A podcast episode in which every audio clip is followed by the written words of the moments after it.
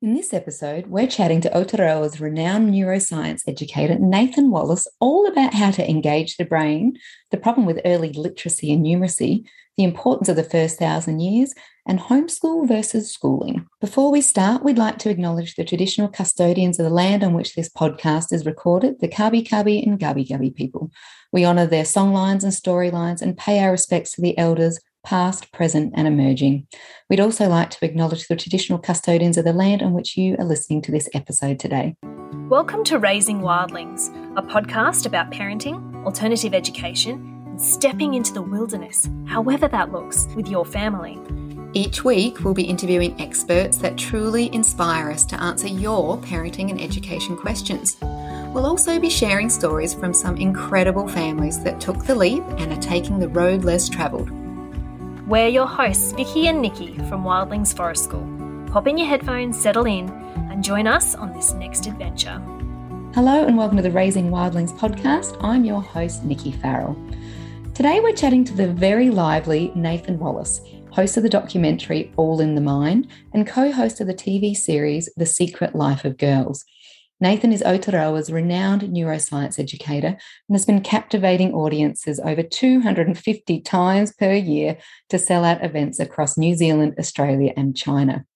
Now, this episode is fast paced and packed full of information, and Nathan is a really well balanced wealth of knowledge. So, don't forget to pause and screenshot the timestamp of any of your favorite quotes and then we would love for you to share them with your friends or to tag us in them in our social media. So whether that's on Instagram or Facebook or even a, a Pinterest quote, it really helps us help parents just like you learn how we can all make parenting easier on ourselves and our own little wildlings.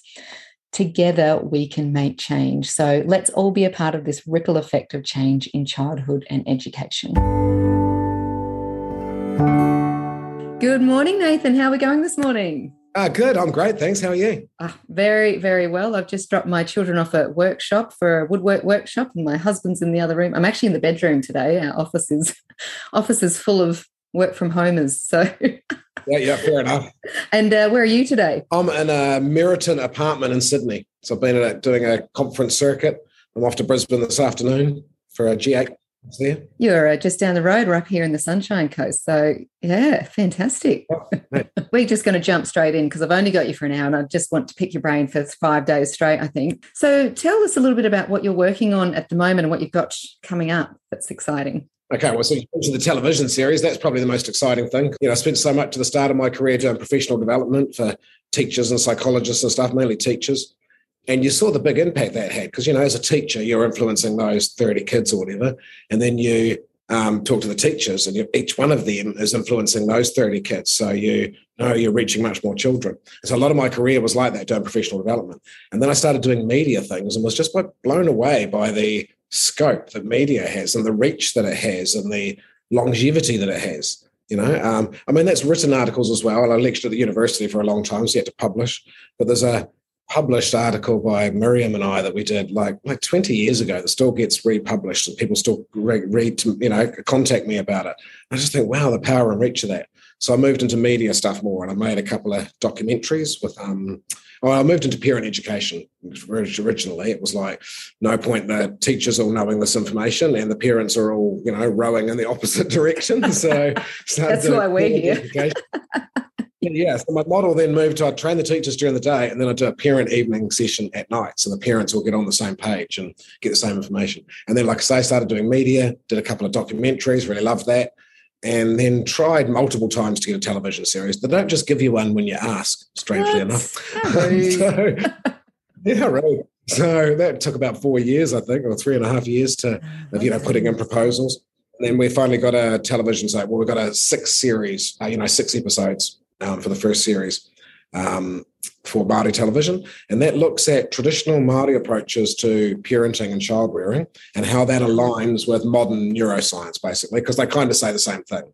So it's very, Surprise. very validating for uh, the Indigenous people in New Zealand uh, because it looks like after you know 200 years of scientific study, we've come full circle and gone, oh no, the way you were doing it, yeah, yeah, that way, do like that. It was right all along. How, how yeah. amazing! We spent we spent 200 years telling them they were doing it wrong and mm. they shouldn't do it that way.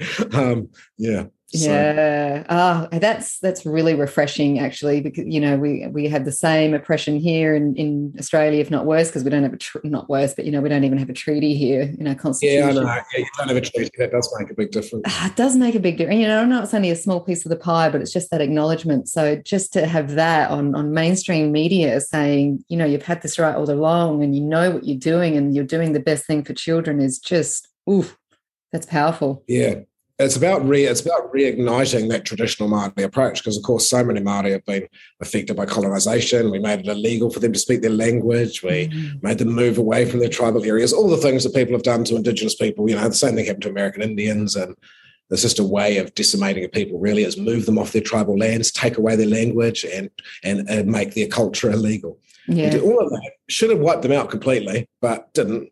And they're incredibly resilient. Okay. But it just means that yeah, a lot of um, Maori and a lot of Indigenous people, I suppose, need that help and guidance as to what is the original Indigenous model before we were so heavily affected by colonization. Can you speak to that? Um, yeah, well, I mean, colonization sort of come in, religion come in and told us we're supposed to smack our children. Mm. You know, Maori have a huge problem now with child abuse, and you get a lot of people that have quite a rough idea about, um, you know, basically, I hear a lot of people say this is a traditional Māori approach, and they're coming from the 1950s when it wasn't mm. a traditional Māori approach. It was heavily influenced by religion, spare the rod, spoil the child.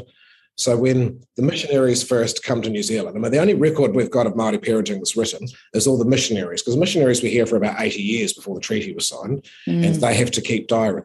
And so even though they're writing a lot of it negatively, uh, like they're really negative about the fact that Māori men are too soft on their children and they don't issue enough discipline, and that um, when the kid misbehaves, the father's more likely to smile with joy than he is to give him the proper smacking that he should have. Oh, wow. um, so that, that you, you get this clear picture of um, how children were treated as full human beings. Mm. You know, the missionaries are saying, oh, they wasted time in their meetings. If a four year old asks a question, they're given the same um, authority and the same respect as, as any other adult in the room um, you know, what a waste of time that is.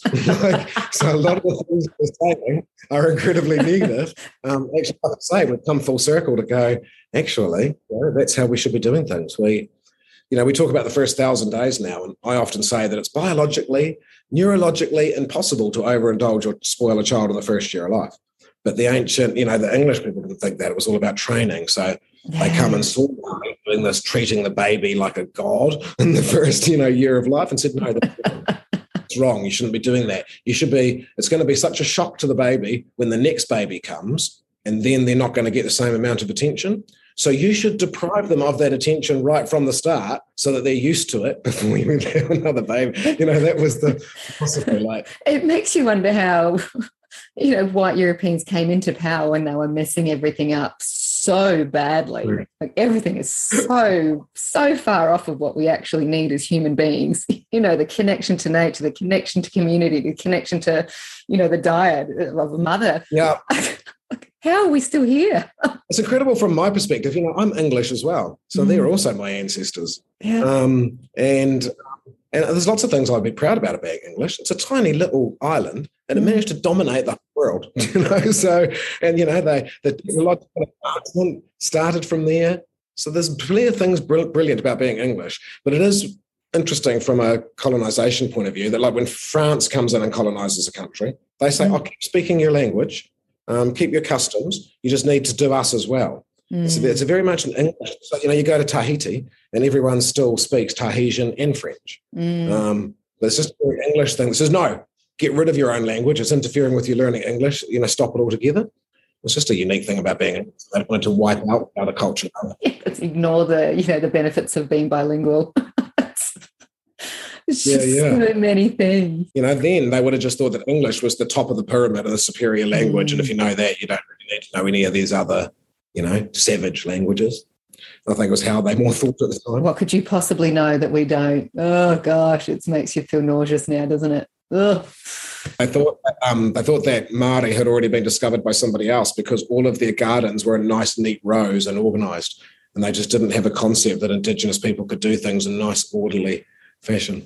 But anyway, that's not our main topic of conversation. No, but it's important. It's really important. So thank you, thank you for indulging me on that because it's it's something we, we're still learning a lot about our um, First Nations history here because a lot of it was hidden or burnt. You know, we, we find out that our First Nations people were, and we always knew they were fantastic hunters and gatherers, but we're now learning that or they're incredible agriculturalists as well, but was destroyed. And, and the diaries of the missionaries were destroyed as well. So I think it's really important for people that don't know because I wasn't taught that in high school and I'm, you know, I'm an 80s baby. So there's a generation of parents that might not know that that I think is yeah we need to, need to definitely get that out there.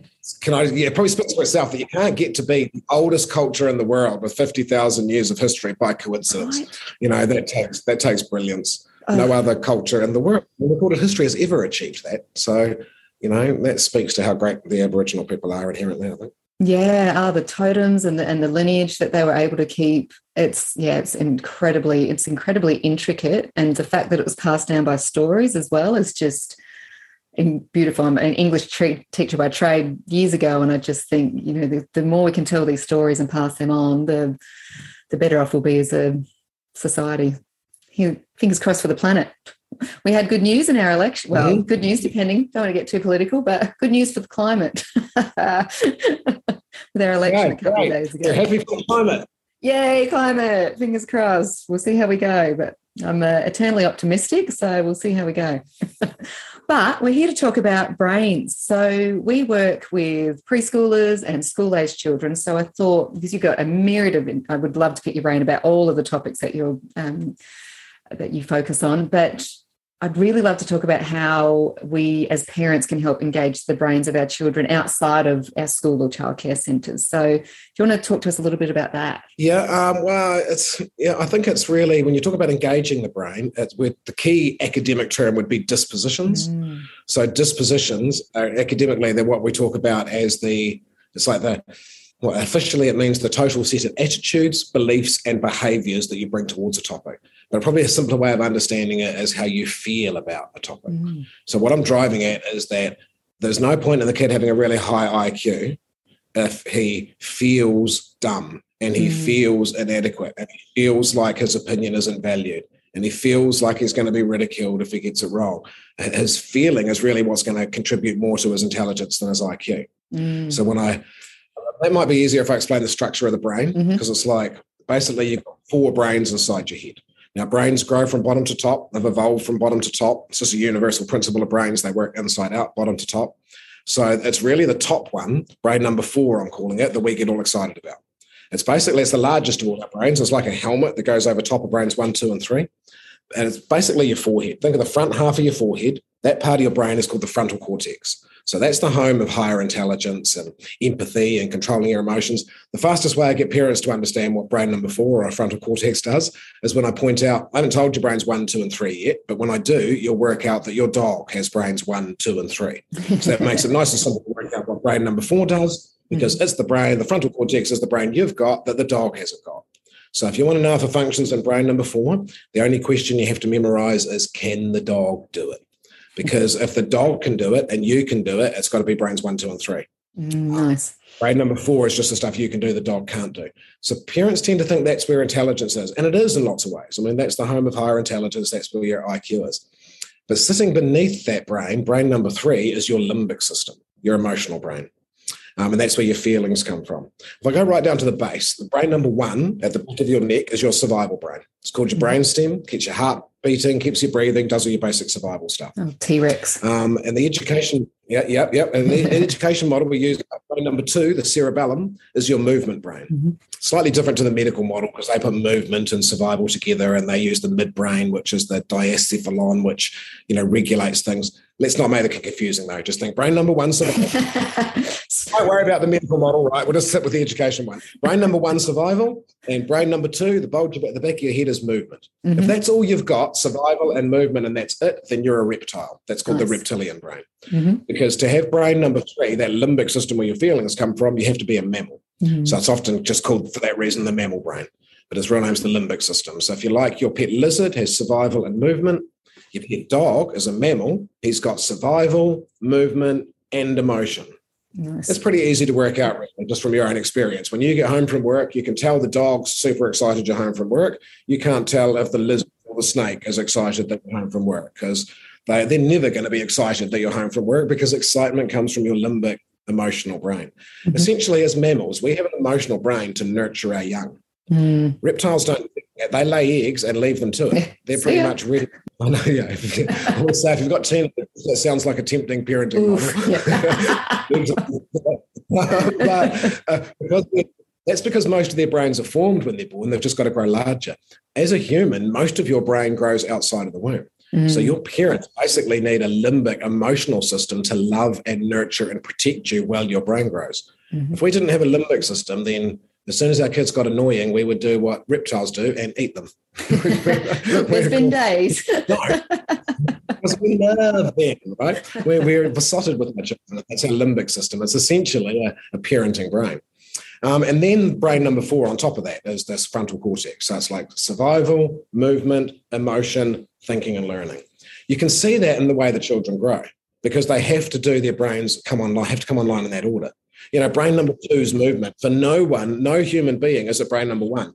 It doesn't matter if both your parents were gold medal winning gymnasts, um, you did not walk at a week of age. You know, no baby walked home from the maternity hospital. Thank Human God. beings, movement is brain number two. In fact, most of your movement brain comes online in a pretty nice, steady, regular period of time for most human beings. The Mm. vast majority of motor skills you've ever learned in your whole life come online between, um, in a one year period, between six months and 18 months. Mhm. If you think of six months of age, you're still a babe in arms, not doing a lot of movement. And then one year later, you can walk, crawl, run, climb, use the pincer grasp. You know, all of these fine movements come online in that space of a year. Mm. And that's because a horse can get up and walk straight away. So obviously, nature can arrange for movement to come online first if it needs to. Mhm. Really, a horse and a human are doing the same thing. We're focused on survival, the prime director. Mm. The only difference is that the best method a horse has come up with for surviving is running away from his predators. Mhm. So within an hour or so of being born, his survival method's ready and he can run away from predators. That means if nature can arrange that for a horse, it can arrange it for us. the reason we put movement off to brain number two is basically because we just have a way better survival method than running away. And so we spend the first six months doing that. Our survival method's called attachment. Mm. We spend the first six months looking so damn cute and adorable. we manage with all that cuteness to get someone to fall so madly, deeply in love with us that literally most of us, by the time we're six months old, have someone who would sacrifice their life to save us if need be. I mean, that's a powerful form of It's wild, isn't it? yeah, yeah, that's way more effective than running away. Right? so yeah. So, we spend that your baby might not be able to stand up and walk when they're born, but they can do other miracle things like hold their head in one spot. People don't think that's a miracle.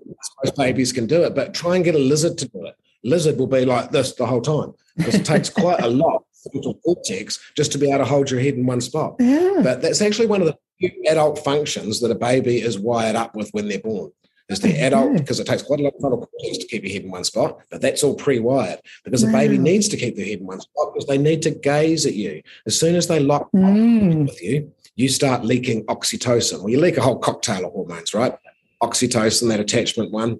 And when you leak oxytocin, you know, the baby leaks it back, and that sort of starts that snowball process of their brain development. Mhm. So it's really important for their survival. Keep your head in one spot to eye gaze so that you release oxytocin so that you fall in love. It's Mm. very strongly biologically driven. If we throw up a picture of a cute baby right now, um, then everyone's going to see that baby and release oxytocin. Mm. Doesn't matter how macho Australian man you're making out you are, biologically, you've, you know, you've evolved for thousands of years to recognize that baby and to leak oxytocin. Mm. I mean, it's so strong with ugly babies. Stick up a picture of the ugliest baby you can find. People are still oh, because it's just so important for survival. So, It's so true. I went to woodwork last week and dropped the kids off, and I was meant to just drop and run. And there was a baby and a puppy, and I stayed. and I left there, and my, my cup was full. My oxytocin cup was just flowing. I mean, a baby and a puppy. I mean, how can you resist both? And I could hand Yeah. them both back and leave. That's the joy of being a grandparent. Mm. Yeah, anyway, that's another whole topic, right? Yeah. So so yeah, we got the so you sort of see your baby in the first six months, they do seek attachment, and by the time they're six months old, we can usually see they're attached primarily to one person. And then when they're between six and eighteen months, like I say, you see all these motor skills come online, and your baby becomes a moving creature. And then around 18 months of age, or rounded off to about two, because none of this is exact ages, obviously, we all develop differently. But 18 months to two, we really move into that limbic system, that emotional brain. And that's the part that's really key to learning. Um, that's really key to engaging the brain. This emotional brain kind of says center stage in development. I mean, all four brains are developing at the same time, obviously. The baby doesn't stay dead still the first six months, but I'm just saying what's center stage. Um, that emotional brain is really center stage from about two to somewhere between seven and 8 mm-hmm. Now, that's not new, really. Piaget, without brain scans, was looking at kids from the outside and said, Oh, you reach the concrete operational stage where they start to focus and do things differently and think more symbolically between that seven and eight. So brain scans are really just coming in and confirming what Piaget could see from observation from the outside. Mm-hmm. Around about the age of seven to eight, we move into the frontal cortex, and that's the brain that recognizes patterns. So it does symbolic thinking. So it's very, very good for literacy and numeracy. That's the brain that does literacy and numeracy. Mm-hmm. Um, but if we decide to start literacy and numeracy at four, rather than like between seven and eight, um, then essentially you've probably failed to meet the needs of brain number three because you've mm. cut them mm. off and gone straight to brain number four. Now, it's worth noticing that the countries in the world that produce the kids with the best literacy, so the we, we measure the PISA scores internationally. You're probably aware mm-hmm. of them. You know, they're it's in the Western world, but it rates education systems and decides who's the best. And Finland always comes out, you know, as the best, as number one. Mm-hmm. Not that mm-hmm. Finland cares; they don't really compare themselves. that's what I love even more about them. yeah, yeah, that's right. They don't, they don't, do any assessment either, which I think no. You know, that's yeah. that's. Because as soon as you've got an assessment driven curriculum, you've kind of got a low quality curriculum. Boom. From an educational point of view, you're either teaching the child for the test mm-hmm. or you're mm-hmm. teaching the child how to think. You know, it's, it's hard to do. Yeah. Uh, quote. I think that's the quote of the podcast already, right there. Thank you. We're on 10 minutes in. Keep going. yeah, but the point is, they, they uh, all top five countries in those PISA scores are Scandinavian countries. So, what do all those Scandinavian countries have in common? They don't introduce literacy and numeracy until between the ages of seven and eight, when the brain is naturally matured to be able to do that. I mean, you do get individual variation, right? Research, the big fault with research is we use averages. So we talk about the average person in middle. We don't take into account any individuality, not even gender. So when I'm saying these stages, we're talking about an average person. Like when we say that frontal cortex, we would typically say it reaches full maturity. So it comes into center stage between seven and eight, kind of reaches adulthood around about mid to late 20s. But that's an average, everyone's results together. You know, so say what mid to late 20s is about 27. But if you isolate just females' results, actually you see that females show an adult brain scan between 18 and 24. So even the females take quite a long time to get to adulthood are there by 24, well before 27. Yeah, so obviously something is really dragging that average up. If the average is 27 and that that can only be the male brain because I don't want us to have a lens when we talk about how long it takes to develop so I want us to think of the male brain as a fine wine That's I love the positive spin on that. yeah, yeah, yeah. So the male brain takes it typically shows an adult brain scan between 22 and 32. Mm. So if men typically show an adult brain scan 22 to 32, women 18 to 24, the literature combines them together and comes up with this imaginary average person with no gender who's mid to late 20s. You know, so um, so what I'm saying there is, yep, your daughter uh, combined to that, actually, firstborn. Mm. Firstborn children receive so much more um, interaction. We know that you speak on average 20,000 words a day to your first baby in the first year of life, and you're speaking 15,000 words a day in the first year of life to all the other kids. Mm-hmm. That's not really rocket science. That's, that's the only time you only had one baby. So yeah. all of that extra input propels their brain growth. So firstborn children reach the milestones earlier. So if I combine those and get, so if you're a girl mm-hmm. and you're also the firstborn child, mm-hmm. then when I said there between 18 and 24, if you're a girl, you know, to reach maturity, if you're a girl who's a firstborn, I'd imagine you're closer to the 18 end of the spectrum. Mm. You know, if you're a girl who's not the firstborn, you had to share your parent in the first year of life, then you're probably closer to 24. Same mm. for guys. If he's the firstborn child and have to share his parent, he's probably 22 when he reaches adulthood. But guys like me, who are not the firstborn, we're closer uh, to 32. Mm-hmm. What that means is that your firstborn daughter could probably start school at five and she can already write her name and she already knows the colors mm. and she mm. already knows the alphabet. So she's well ready for literacy and numeracy. Mm-hmm. But your boy who's not the firstborn, um, you know, this is you notice this the most if you had a, like me, you had a girl first and then a boy. Because mm-hmm. if you had a boy first, girl, it averages it out because they got one advantage each. He got yeah. the firstborn advantage, she got the girl advantage. But if you're like me and yeah, the girl got both advantages, you know, the girl's the firstborn, she got both advantages, he got neither. So mm-hmm. you tend to get a firstborn girl, both advantages. She's at the top end of that bell curve. So, like I say, she's five and she can write her name and she knows the colours, she can count to 100. Mm-hmm. And then the son you had two years later, you start him at school at five, and a year and a half later, they put him in reading recovery because he still doesn't mm-hmm. give a mm. shit about writing his name. And, um, you know, he can the alphabet. But both of those kids are entirely normal. You know, people mm-hmm. tend to think the firstborn girl is is normal, but it's not. She's kind of on steroids in a way. at, you know, advantages that she's got. Um, so what's more normal is the boy. Mm. Well, I think we destroy a lot of boys learning though, because you know, I was on a, a committee for the Minister of Education here in um, in New Zealand a few years ago. I say here in New Zealand, but I'm in Sydney, but yeah, in New Zealand. Yeah. And, um, she wanted to know she wanted to know why are boys' results falling behind girls every year? The gap's getting slightly larger. What's driving that? She said, I know everyone's got an opinion. I want to know what does the evidence base and the research actually say is driving that. Mm-hmm. So there was eight of us every month in Wellington, the capital. We had researchers attached. They could run away and find out information to inform us before the next meetings. We were fully informed. So at the end of the year, we could give the minister a, you know, research evidence-based answer as to what's driving that gap between boys' outcomes and girls. And it's obviously a myriad of things. It's a complex issue, not just driven by one thing. But it's interesting. There was eight people on that committee. Only two of us were early childhood, but um, mm-hmm. but by the end of the year, the, what we told the minister was the main thing driving boys' failure in their education system in New Zealand is the first two years of primary school mm. when they're forced to do a cognitive curriculum two years earlier than their brain is really ready for it. Yeah. So I know, yeah. So I'm trying to get people to say that your firstborn girl might be ready for it. Doesn't necessarily mean it's good for her though mm-hmm. just means that she can do it. But your boy who's not the firstborn, it's very unlikely he's going to be doing that before seven. So if we start putting pressure on third at five, that's two years of being asked to do something that you can't do. Mm. That's this disposition, your feeling of yourself as a learner. You're going to feel mm going to feel dumb. You're going to feel useless. I think by the time a lot of boys are like seven and a half and they're actually ready for literacy, and we could just introduce it now, like they do in Scandinavian countries, and, yeah. and the kid would learn it in six weeks. Yes. We start it two years earlier to make sure it's a long, slow, drawn out, painful, painful. process. yeah failure. Um, and then, yeah, so by the time they actually are ready at seven and a half, they've fully got a disposition that says, um, I'm lazy, I don't try hard enough, mm. I lack focus. Because those are all the things. Oh, yeah, I hate reading. They're all the things that they're told that they're lazy, that they lack focus, that they're not trying hard enough for the mm. two years beforehand. So in reality, we're asking them to do something that's biologically not appropriate.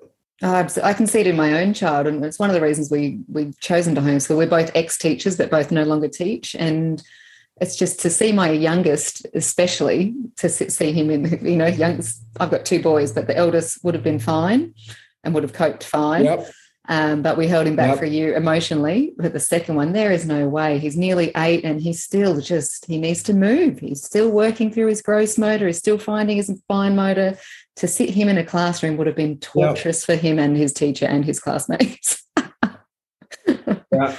You just don't have a lot of faith in the kids following the kids' own, own process. Hey, there's a school in New Zealand called Unlimited where they very much let the child lead their own learning.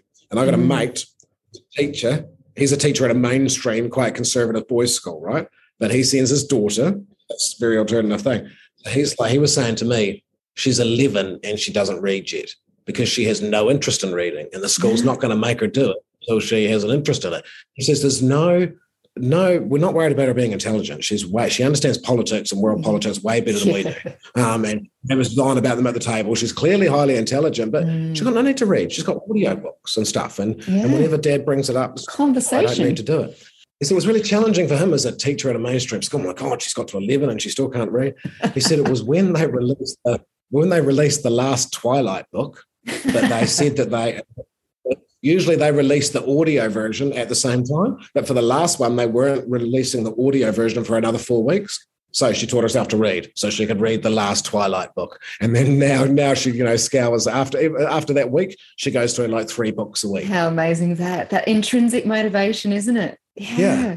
Yeah. Because they are scary for people for their kid to get to 11 and not be able to read. But I bet you that girl's far more intelligent than she ever would have been because she's been allowed to do it that way. Yeah. She'll take charge of her learning. She will have a confidence in her learning. Mm. She'll just really drive her through her life. She won't have that concept of um of it being bucketed in by other people. It is Yeah. really something that's coming from curiosity and exploration, and, and that's how learning should be. Yeah, that. How how do we make how do we get more schools like that? How do we get our not just our parents but our teachers and more to the point our education ministers trusting children, not data?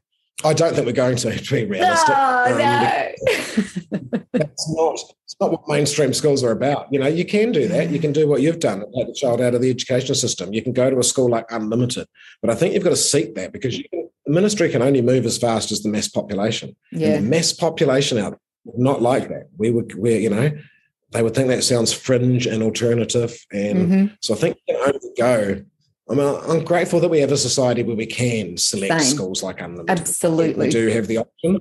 And we need them. There's there'll always be a populace that needs a safe place to go. Yeah, yeah, that's right. And so I think oh, I'd just like to see the mainstream education system. Well, I've been pushing in New Zealand for us to make sure that we're play based before the age of seven. Mm. Before COVID, we were reviewing curriculum, and of course, the research is all on the side of that. It is. There's no, it's purely cultural that we think that you know we've got this idea that well, if he's going to learn to read at like eight, if we teach learn him to read at four, he's going to be like four years ahead of everybody else by the time he gets to eight. And of course, that's that might seem like a common sense approach, but that's not what the research shows. Over and over again, in all different cultural contexts, you can see that whether the child learns to read at four or whether the child learns to read at seven and a half, nobody can tell for the rest of their life after the age of eight. Mm. So the kid didn't learn to read until seven and a half. By eight, has caught up with the kid who started to learn to read at four, and there is no advantage to that kid that learned to read at four. Actually, that kid that learned to read at four now has statistically more chance of anxiety and depression as a teenager Mm. um, because they've developed probably a very black and white thinking. Mm. They didn't, you know, because literacy is very black and white and repetitive. I mean, that's why the frontal cortex likes it. This is a T. It always makes a T, T sound. You can't Mm. be creative. Say, let's call that a B today and say it makes a F because that would screw up literacy. So literacy is a repetitive pattern. Wonderful for the frontal cortex. Mhm. But if you, when you're supposed to be developing creativity and these uh, dispositions towards learning between two and eight, if you introduce too much of that right wrong answer of exact, you know, how it has to be, you tend to produce a very black and white thinker. Mm. You tend to produce a kid wants to be the first and the best at it straight away, or doesn't want to continue. Ugh. That's a personality that is prone to anxiety and depression as a teenager. So, who is it that has most of the anxiety and depression? I mean, those stats are a bit hard to interpret, really. But I mean, there's lots of girls that are de- Mm. developing, and, you know, lots of first-born girls, I think, have anxiety and depression for exactly that reason. They were reading it for, and everyone told them how great it was, Mhm. but they didn't get to develop their creativity, their diversity of thinking. You know, I think it's, it's I know it's hard, we only got an hour at a time, but it's like if you're in a free play center uh, when you're four, and so you're Mhm. doing as you please, right? So you decided to dam a river. You know, Mm. um, it is very unlikely as a four-year-old that you were successful at damming the river the very first time. try and fail, try and fail, adjust it. Mm. You probably get someone's help, you know, um, and eventually, on about the twentieth time, you manage to successfully dam the river. Mhm. So what you learned was that when I, if I fail once, just keep going, fail again, keep going. You're persevering through failure. You're focusing your attention for a long period of time. Mm. If you're instead in, a, in at a mat time at four, being asked, "What color is this? What number is this? What comes after that?" Mm. That's very right, wrong answer stuff. So you tend to, the kid tends to put up their hand, and if they get it wrong once, they shut up and don't have another go after that. Mhm. So in that way, you're in danger of developing, developing a disposition that says either get the right answer or give up. Yeah. Whereas the kid who's building the sandcastle or damming the river is like, oh no, just keep going and keep going, and eventually you get it. So then that translates to when they're 15, that was in this adult-led early childhood curriculum, thinks it's right, wrong answers, goes, okay, I'm depressed. What's the answer for that? Apparently, you go jogging. Jogging releases endorphins. So the 15-year-old goes jogging, tries that for a couple of weeks, doesn't help his depression. So he thinks he got the wrong answer. He gives up, locks himself in his room, gets more depressed, increases his chances of suicide and stuff. The Mm. child that is in a free play curriculum at that young age, I mean, it's not 100% about that because there's temperament and lots of other stuff as well. Yeah. But but for that, the kid who is in that free play you know, failing 19 times, they get depressed at 15. They go, oh, what's it? What should I do? Oh, I'll go jogging. That releases endorphins. When that doesn't work, they generate another solution and go, oh, well, I'll adjust my diet. When that doesn't work, they generate another solution and go, oh, I'll spend more time with my grandparents. It's kind of easy in some ways to see why they've got less chance of anxiety and depression the more free play you had under seven, because mm. that's the correlation. The more free play you have under seven, um, the, the um, less statistical chance there is of anxiety and depression. Mm. I think it's for that very reason I've just explained there, because you have learned to persevere. You have learned to do things creatively and you've been allowed to play. Yeah, it's exactly what we say. It's our motto down at Forest School is we're just scientists down here. We're just experimenting. experimenting. You know, scientists don't make mistakes, they learn. That, that's all they do. It's, it's the only way you learn. So it's exactly it. And that's the reason I left high school. Some of the best learning is in the mistakes. Yeah. You know, some of the biggest things we've learned in history has been from the mistake. Absolutely. Yeah it's it's one of the reasons I left teaching high school was the I could see the the mental health crisis, and it is it is an absolute crisis in our high school years, and just feeling like our hands as teachers are, are tied because by the time they get to us as high schoolers, there's not much left we can do, and then we're just throwing this academic pressure in those senior years, just shoving it down their throats doesn't really matter what we say as teachers because they're getting it from everywhere. And, you know, like I said, if they don't not able to fail or they're not able to try because they're scared of trying or don't think there's any point trying because they've got that disposition of I'm mm. dumb, I'm stupid, I can't do English, I can't, you know, then, you know, they just, they are, they're more susceptible to that anxiety and depression. It's devastating. It's devastating seeing it. Yeah. Yeah. There's so much pressure on secondary school kids, isn't there? I mean, I do. I feel sorry for secondary school teachers because I mean, there are, there are some things you can do. I, I, see secondary schools responding really well in terms of upping their, you know, what do they call it? Their um, the personal care of the kids. You know, mm, um, trying to well-being and relationships. Like, yeah, yeah, trying to anchor them in relationships. A lot of the schools, like secondary schools, are saying, "Oh, well, you used to be year nine dean every year. You deal with the year nines, but next year you're going to be year ten dean, and the year after you're going to be year eleven mm. dean, and so now you're going to follow that cohort through. Mm. So that's a way high school's trying to because that dyadic one-on-one relationship is one of the central features that we can do to help kids be resilient. Mm. So there are some things high do, but I appreciate what you say in terms of so many of their patterns of behavior and thoughts about themselves and stuff are already well set. Mm. Is that they're starting to look to for guidance in adolescents, not their adult figures like teachers right. and stuff. Yeah, yeah, that's mm. the other thing too. And and then that's I find that really difficult too, is that we need these youth mentors for our high schoolers but they're all out in the workforce you know so we've got teachers who are probably that generation gap too too far ahead unless you've just come out of university and you're that very first second year teacher um, but there's yep. this gap of, of, where our teens just don't have those youth mentors to help them through that you know those rites of passages of, of these young adults and we need more community yeah. participation and we need our youth to be involved heavily in schools too, in high schools as well. It'd be amazing. I think yeah, that's because I, lived in Christchurch after through the earthquakes, and I mm. saw that generation of teenagers after the earthquakes where they didn't have any nightclubs to go to, and they didn't mm. have the mm. same rituals of um, that other people, and just how badly that impacted that whole generation of kids not having they you know, they're kind of in a war, just felt like they're in a war torn zone, you know, after the earthquake, all buildings falling down, lots of people in trauma. Um, yeah, just really stole their typical adolescent pathway. And you saw mm. the, the, devastating result, that, that, lack of ritual and that lack of mentorship. And, yeah, I'm really curious to see how we go post COVID too, with all, all our young adults in their 20s that, you know, typically in Australia and New Zealand go and have their gap year and they're traveling and they're going overseas and they're really becoming yeah. their adults away from their, their central family system. And they haven't had that to the extent that they've been able to. So I'm curious what rites yeah. of passage they've been able to create for themselves. I've seen that between my eldest daughter, who went off at 19 and traveled around mm. the world and did her, and then my youngest daughter, uh, you know, so going from the eldest down to the youngest, um, you know, she was ready to do all of that. And she's in that generation, you know, she's 23 now. So she's been grounded, you know, she hasn't been able to really go anywhere. And, and it's, yeah, it's changed the trajectory of what she does. I see she's quite career focused now mm. in some mm. ways because I think that generation's been a bit more serious because they, yeah. all they can do is buckle down where they are. And yeah. Yeah, and can you, you know, they're just a product of their generation, aren't they? And, and, with all the things that we've seen in the last, you know, three to five years, whether that's climate or, or you know, pandemic or earthquakes or whatnot, it is for them. It almost feels like this full circle of back, almost depression era of, you know, I need a secure job because I need to get a house and I need. Whereas prior to that, we Yeah. were all like, "Let me out, see your parents." Let me break all the rules. I Yeah. feel like these guys have come full circle and they're like, no, I just need a stable. I want something stable in my life. Yeah. I don't know if that's necessarily a good thing though. You know, like um, I think No. Well, when you grow up so quickly, I, I would prefer my daughter to be tripping around the world, getting to know different cultures and improving her interpersonal skills and, you know, and, and being culturally enriched rather than just focusing on a marketing career. But oh, well. Well, because like, you're worried then that they're going to find their youth in in that midlife crisis, you know, because you've got to hit at some like at some point you're going to have that rebellion and that exploration. I think Yeah. you need it. Yeah. yeah. Mind you, I completely rebelled as a youth. I still had a midlife crisis and bought a sports car. So it's not, it's not like one or the other. Well, I think you the sports car's pretty harmless midlife crisis, though.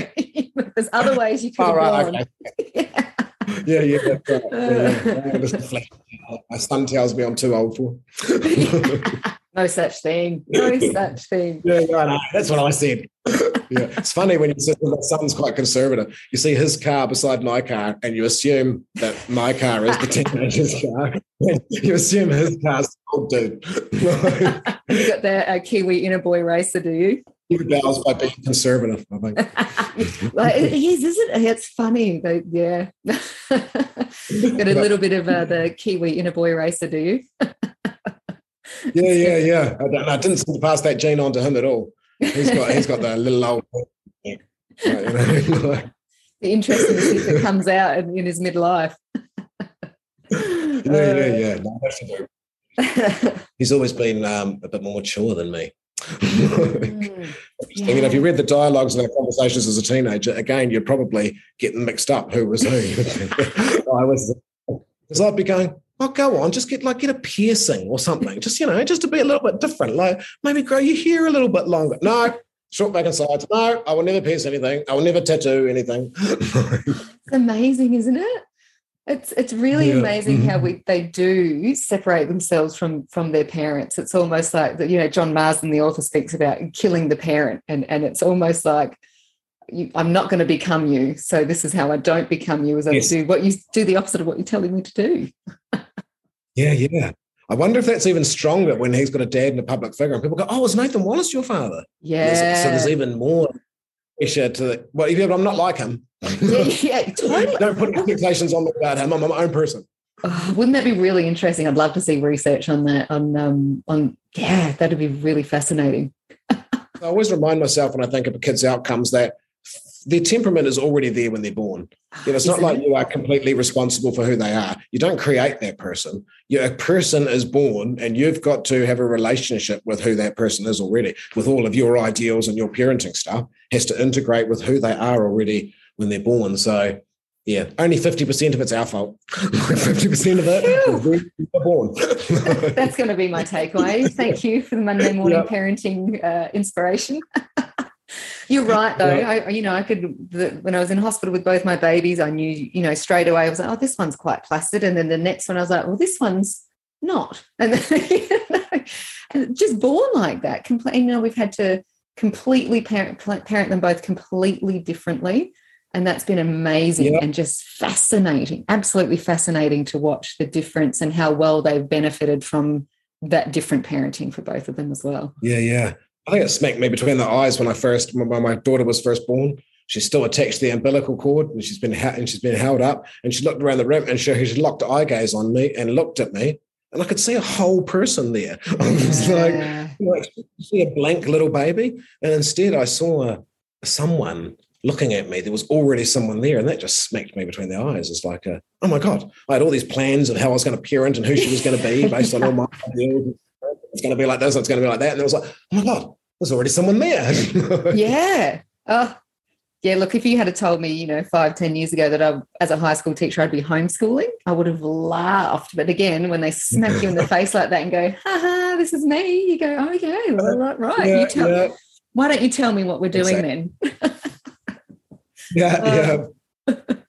So we've got a, a high homeschool population that listens to this podcast. So I'd love to hear your thoughts. And and look, I'm I'm an open book either way. Yep. Outcomes wise, do you know if schooling the not I never want to verse because you know sometimes you just can't homeschool and sometimes you just can't school. Um, but outcomes wise, how does homeschooling compare to schooling? Um, it's an interesting question because you get a bit skewed in the homeschool research results because to be perfectly frank i'm known for being a bit blunt right? The, no good i love it. There's a group of parents at homeschool because they're too stoned to get out of bed to take the kids to school right? Now i know that's only a small percentage but it means that it drags down. If you take those out of those out, out of the group mm. and then you just leave the parents to do it because they're for the same reasons you are because you're consciously deciding to do it then the outcomes are phenomenal. You sort of mm. kind of remove the, the on how well the child can do which makes total sense, really. If you're a teacher and you're dealing with 30 kids and managing their learning journey through a day, mm. dealing with two kids, you know, you can usually get the school curriculum done within like an hour and a half. Yeah. So you all that extra learning is learning. You know, we talk about relationship based teaching. Who's got a better relationship that knows the kids better than usually their parent? Mm. Um, I did a study as part of my master's on um, the development of creative genius. Mm. And so it was a creative genius meant that you had to actually create the, the area that you become a genius in. Oh, wow. So it was a, you know, so I studied 13 creative geniuses from throughout history and tried to look at what other unifying factors, how much of that was sort of just biological genetic fluke in their genes and how what, what environmental factors correlated. And yes, you come up with a list of things that they had in common. And out of these 13, 12 of them have been homeschooled. So wow. it really spoke how homeschool really lifts the ceiling. Mm. Because, you know, as a teacher, if I'm dealing with all these 10 year olds, and you've got um, and you've got 13 year old ability maths mm. and then i've got these other kids got seven year old ability maths then i'm probably going to give my attention to the seven year olds because they're behind and not yeah, up to the 10 year old level yeah. you're already doing 13 year old maths so i don't really need to focus too much on you whereas mm. i've only got two kids it doesn't matter that you're only 10 but you're doing 13 year old maths then we move on to the 14 year old maths mm. you know, i've got time to I can cater it to you individually um, so yeah, I think that you know homeschool can be a huge advantage in that way. The reason people say, "Oh, the bad thing about homeschooling is you're not going to get socialized because you're not going to get socialized," at all." and I think clearly networks I know must have picked up on that because they do more socializing than all the other kids. more get-togethers and stuff, and more contact. I think than there isn't. Yeah, so I don't. I think it's a good thing right across the board. You know, mm-hmm. um, my kids asked me to homeschool them. They thought it would be a good idea um, I, like you, laughed. That's not going to happen.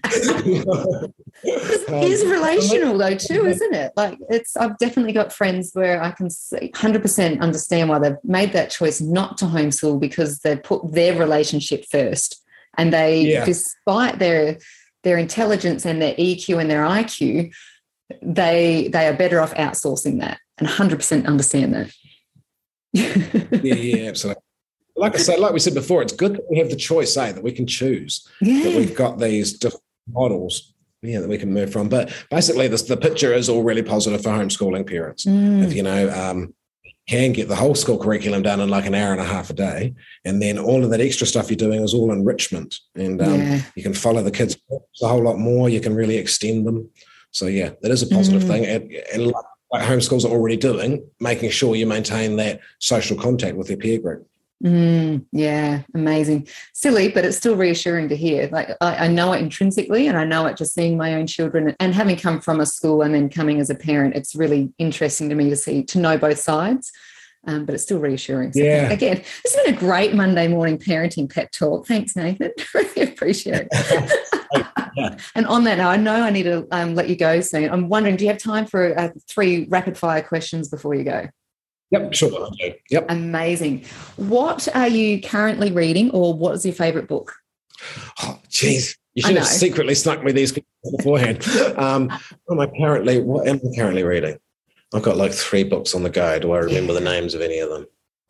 My favorite book has always been Bruce Perry, The Boy Who Was Raised as a Dog, because it speaks so much to what I did work wise. Like I was a trauma counselor and I take mm-hmm. these kids that have been severely, you know, sexually abused or severely traumatized in some way and they've screwed up the whole wiring of their brain and then mm-hmm. having to mm. know how to rewire their brain in a pathway to well-being.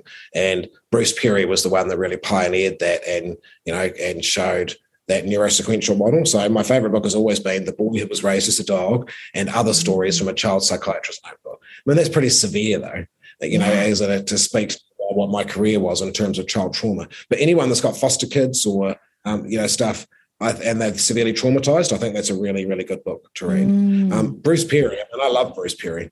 I also love Gabor Mate. If people who want to follow um, him, have you heard of Gabor Mate? Yes, yes. He's fabulous too. I like how they take the the top academic research but they wrap it up in a way that is meaningful and it's still human centered and person centered. And um, and so I think both Bruce Perry and Gabor Mate do that. Now, Bruce Perry has written a book released in April last year with Oprah Winfrey.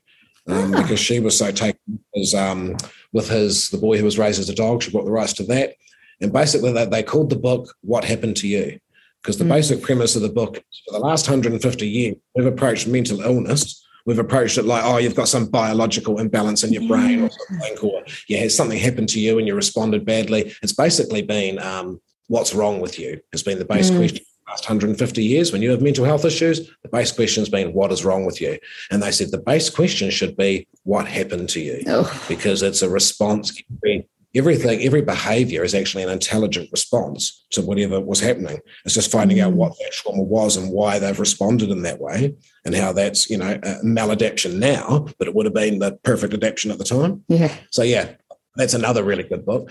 Also, like Daniel Siegel. Daniel Siegel, he wrote Whole Brain Child. Yes. You know? um, that was a great book. He's written another book, um, Brainstorm, The Power and Purpose oh. of the oh. Teenage Brain. I haven't read that one yet. Here's another one that writes in a very is very academically sound and anchored in the research, and but also just writes in a very meaningful way and in a very practical way that you can immediately, you know, pick it up and run with it. Yeah, his work's really accessible. Yeah, that's. I remember reading the whole brain child and being a bit like, oh am I going to want to get through this, you know, because it's night. Am I my nighttime yeah. reading this or am I daytime first thing in the morning? But no, it was really accessible. It's a great book. All right, number two, uh, where do you go or what do you do when you need a reset if you had a rough day at work or wherever? I had a rough day at work. Where do I go? Um, I got a massage chair at home. You know, mm. one of those ones you get at the mall. nice. That's the joy of having to leave home and now you've got excess income. We've got a massage chair. Um, I, I, make sure that I, um, I live in a place that is really beautiful, that's got a view. I like living in a place with a view because it helps me to um, you know, um, chill out and, and stress out. Mm. Um, I don't sort of, I don't go to work and then come home. So to have a bad day at work, I'm sort of still at work because I'll be in another country or something. Mm-hmm. So I suppose it's meditation. It's this meditation and controlled breathing is what I do to chill myself out. If I'm getting, you know, I mean, I also will, you know, sometimes use alcohol. and, um, I appreciate your honesty. yeah, yeah, not always mother but really I do. I mean, it sounds a bit corny, but you can't go beyond just the controlled breathing for a couple of minutes. Mm. If I'm mm. actually stressing out massively, then I sit and just count my breaths and do that six, four, six method. And it's quite hard to do when you're stressed out, you know, you, get, you know, but I make myself do it. And sure enough, it only takes a minute of controlled breathing and you do feel a whole lot more chill. Mm. I've done that before prior to a podcast when I've been running late or the text not work and I'm just pinging here. Yep. And I've just said, I'm going to be five minutes late. Sorry, even though I'm ready to get on. And I've just had to just, you know, slow myself down. And so I'm like, yeah. All right. If you could change one thing, I was going to say about the education system, but um, maybe because you work a lot with the with early years, um, what would you change about the early years? Um, I would, I would, if I just had one wish, I would say that we to had a society that structured it so that every child stayed at home with their most um, loving parent in the first thousand days of their life mm. so that no one entered an early childhood centre until they were after the age of two and a half, and you were at home with your most responsive parent before that. I know I don't mean to say that to make parents feel guilty. I put my kids mm. in childcare when they when they were one, you know, when they when they were babies, and they're fine. Doesn't wreck them. But if you ask me what is my one wish, I know the best thing for humans is to be anchored in that dyadic relationship early on. So. Ironically, it's what sort of everybody got in the 70s. So I'm wishing for something that we used to have. But um, yeah, if I could change one thing, that's what it would be. We would just value the role of the at-home parent. It doesn't have to be mum. No, um, I was a dad stayed at home in the early years. You can still, you know, drive the baby in once a day to get breastfed from mum at work, and mm. you know, it's, it's, it's manageable. So it doesn't have to be mum that stays at home. It just has to be the most. You know, it's better to be the most responsive parent. The parent's going to mm. talk to the mm. baby the most because that that intimate relationship and how how the quality of that relationship in the early years really does set the foundation for everything that's going to happen later. I think you exponentially increase who the child can be, that the mm-hmm. more positive that foundation is. Just can't overemphasize how important the first thousand days are. You know, I've said to my children with my grandchildren, I'll help you financially and willing to contribute weekly in order for you to stay at home and not have to go to work in the first thousand days. But when they get to high school, you're on your own. I don't really care. It's not that important. Um, send them to the local high school. Um, but, but I will not, help you it? out. yeah, and I think people forget that that you know, it, and it is. It's devaluing you know women's work. It's devaluing you know the early years and underpaying our early years workers, our educators. But you know, come university and high school, they're, they're sweet if they've had that thousand days. Ooh. Yeah, that's right. Yeah. Mm, mm-hmm. That's that's a wonderful, wonderful way to support your children. That's I'm going to bank that as a grandparent. Thank you. In my in my head as a parent, I was like, I just want a cleaner. Can you pay for a cleaner or a chef? But no, it was really just keep, keep me at home. yeah. Uh, yeah. Yeah. Right. Uh, ironic. I have a cleaner now that I don't have any kids at home making any mess. and then all those years, all those kids, I just had to do the cleaner myself because I couldn't afford a cleaner. It's weird yeah. how life's like that, isn't it? Ah, my husband and I speak about it all the time. Like we, we don't work full time at the moment, so we can be home with the kids, and and you know we, we can work five days a week when they're at home. But will we do it? Will we getting cleaners? yeah, yeah, exactly. Otherwise, it's just full on. Yes, too. It's so much. Oh, and final question for you, Nathan, is where can we find out more about your work and about brains and brain development? Um, yeah, there's, I mean, there's lots of good sources. You can just follow me on Facebook, and I've, I do put a, post a few things on um, YouTube. I find parents like short answers, you know, so we have seminars and things by that are an hour long, but oftentimes they're busy and they want the why is my kid biting you know, they want the less than seven minutes. So you know, those 10 things I just put on um, YouTube. So if you scroll through YouTube, you can normally find an answer or something. But if you follow me on Facebook, we, we tend to post the stuff as I do media things and stuff. And when it's appropriate, we post those.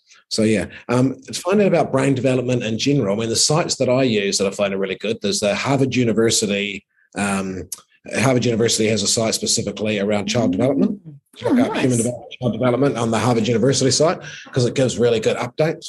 Um, and yeah, there's an organization I used to work for in New Zealand called Brainwave, and they tend to keep updated on their website with good academic articles and stuff. So just www.brainwave.co.nz. Yeah, they're two good sources of information.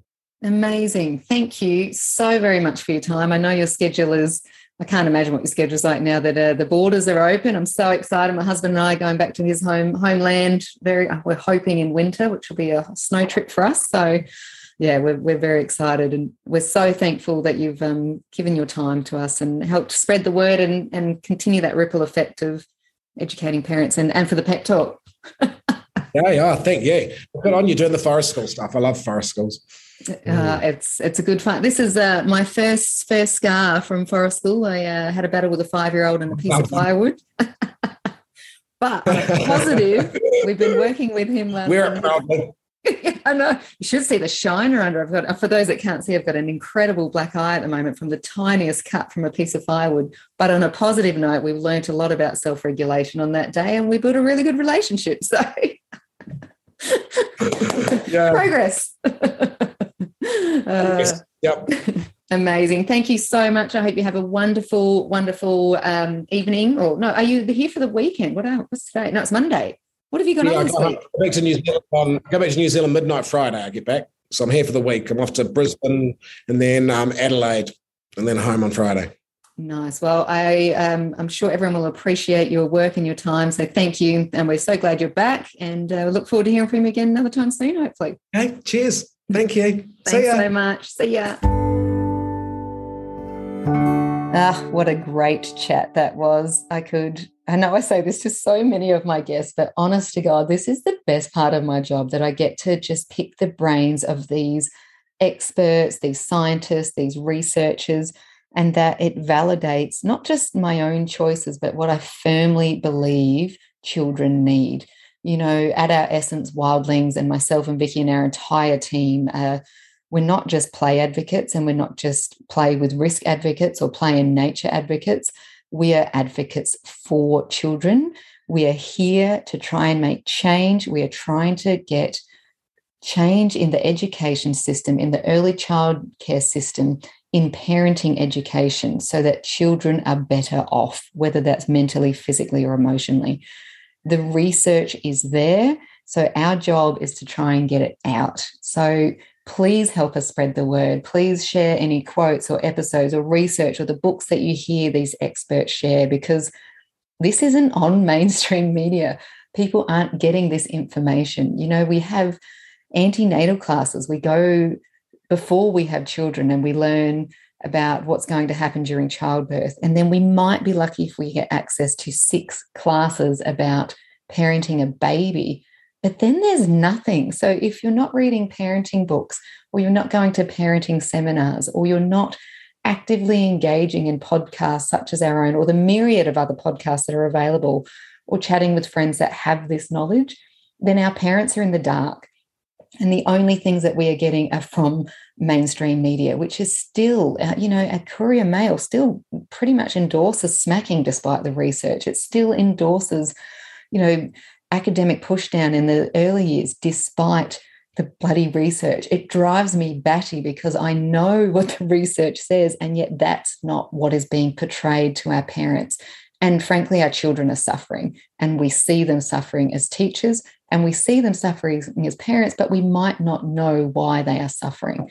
But the research is there. So please, we'd love for you to share them wherever and however you can. And it doesn't need to be our episodes. Go and share Nathan's website, go and share Maggie Dent's website, go and share whoever it is that is advocating for children and advocating for change, because it is not without parent power that we will be able to make change.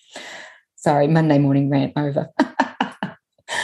And if you are interested in more free play and what that might look like, we're fast approaching winter holidays here in Queensland. So if you're looking for something that will engage your child's brain these holidays, but somewhere where they can actually play freely in nature with risk or without risk if they choose, why not just come and send them to one of our holiday programs in Brisbane or on the Sunshine Coast? This holidays, we're running things such as fire and bush cooking. So they'll learn to fire strike with a magnesium rod. They'll learn to cook damper over the fire and make their own hot chocolates. We've got our primitive weapon making where we're using our whittling knives and weed species. We've got our adventure club where they're learning, they can do any of those things. So, adventure club's actually my favorite because they can do any or all of these things. Uh, we've got cubby building, and we've even got sessions for our preschool years called Little Wildlings for the younger years.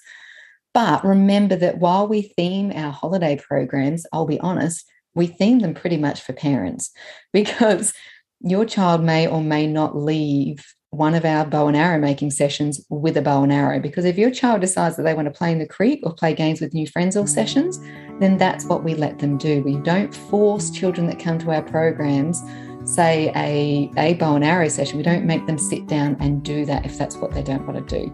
They'll only make a bow and arrow or they'll only make damper in a session if that's what they choose to do because we believe in free play. We understand the benefits of free play. We know that this is the best thing for children. So while our marketing and our beautiful pictures and our session titles are really aimed at getting parents to send their children to us, secretly, not so secretly because I'm broadcasting it, what we're trying to do is educate parents on the benefits of free play. So there's there's our marketing secret 101. We love free play. We believe in it. We know it is the best thing for children creatively, emotionally, for all of the things. So they're for sale now. You can head to wildlingsforestschool.com forward slash bookings and testimonial after testimonial we get from the children who really is all who we care about, to be honest. They always say it was the best day ever. And I don't think I could ask for a job better than that because I can tell you that wasn't what I was getting as a high school teacher.